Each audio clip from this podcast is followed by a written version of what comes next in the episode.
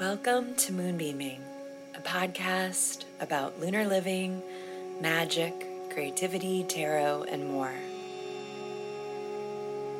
I'm your host, Sarah Faith Gottesdiener, and I'm so honored and excited to be here with you today.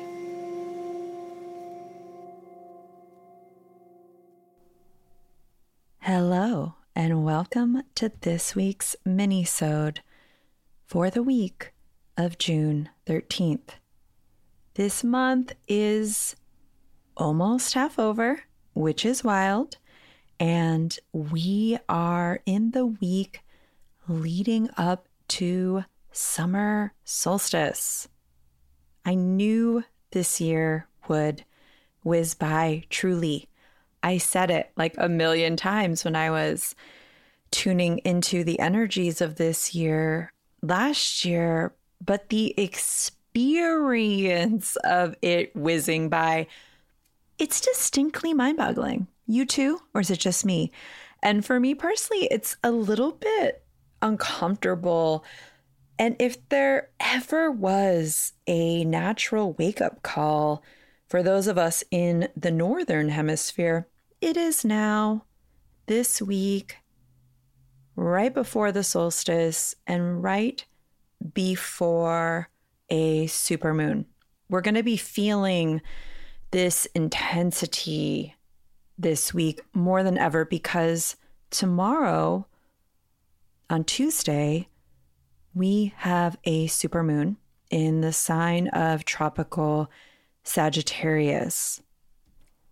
This is a fire moon and traditionally, fire moons are fueled by action, and fire moons are hungry. They are hungry for fuel. We know fire needs some kind of fuel. They are in need of being fed because fire must feed. And we know that the moon is also about our body, our minds. It is the totality of us. And more importantly, it is the mirror of our totality being shown to us. A little bit meta. I know. I know. We are about to have a fire moon in an air season. So I guess I'm just a little bit influenced by all of those elemental energies swirling around. These are only some of the reasons why so many people find full moons both so mesmerizing and terrifying because the moon acts as kind of a stylus. It's harnessing the energy of the cosmos, whatever is going on in the cosmos at that moment. And it's also a reflection. It brings up whatever we need looking at to the surface. Now, I am in the West, and if you want to know what the West is afraid of, look to their religions and look to the cultures they've made and look to their spiritualities. Typically, we are afraid of emotions, of the interior, of unseen power, power that is subtle.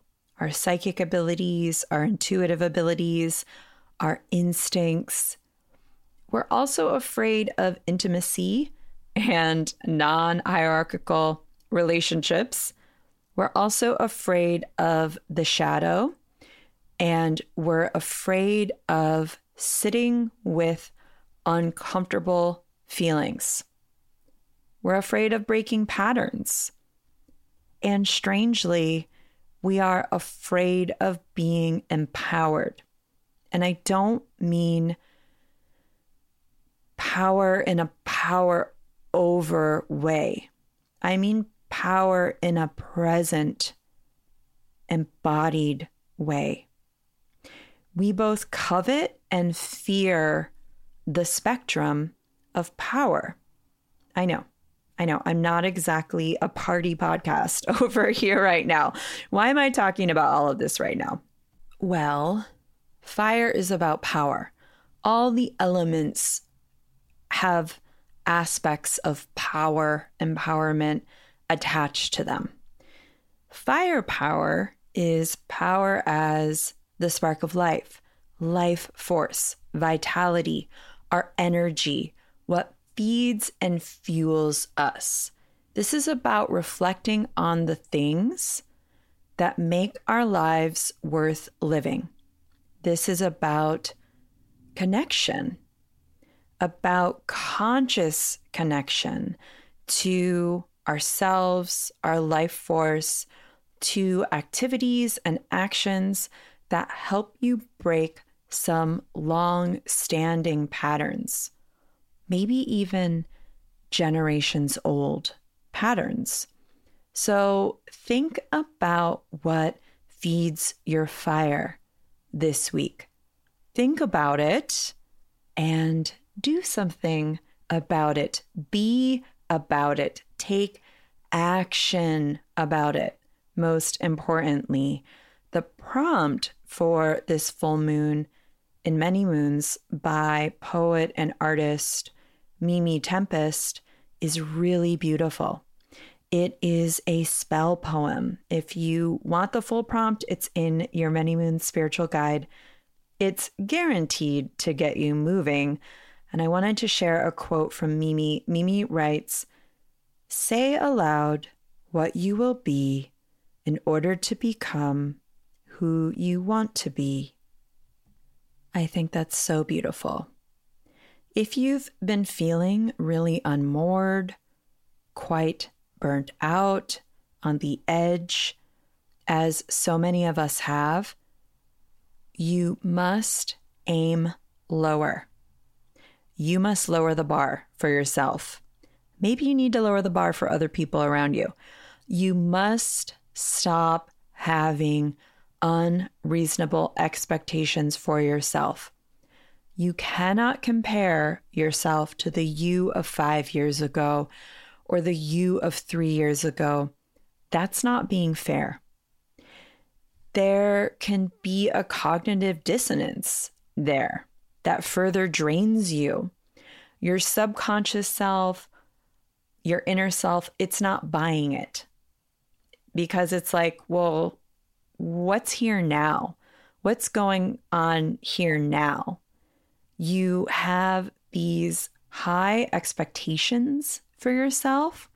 And so you stay there and you stay projecting those on yourself. And that just further drains your energy when you aren't able to live up to those really high, pretty toxic expectations.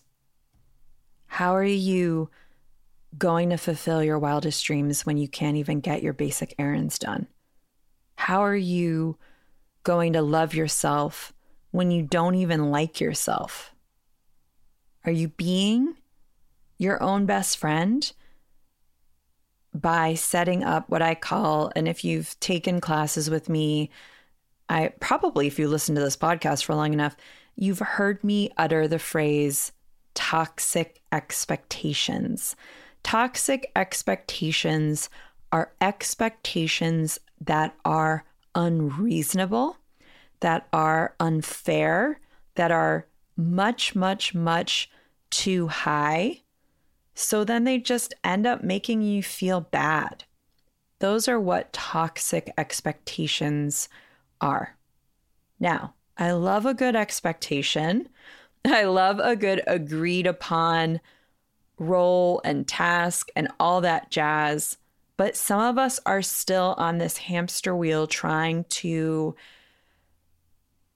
be in the past. And it's probably, again, just draining your energy. How is that working out for you, my dear? You know, it's probably not working out super great. So start simple, start small, try surrendering. Surrendering means you don't judge yourself, you forgive yourself. Surrendering is an acceptance of what is, which can only lead to growth.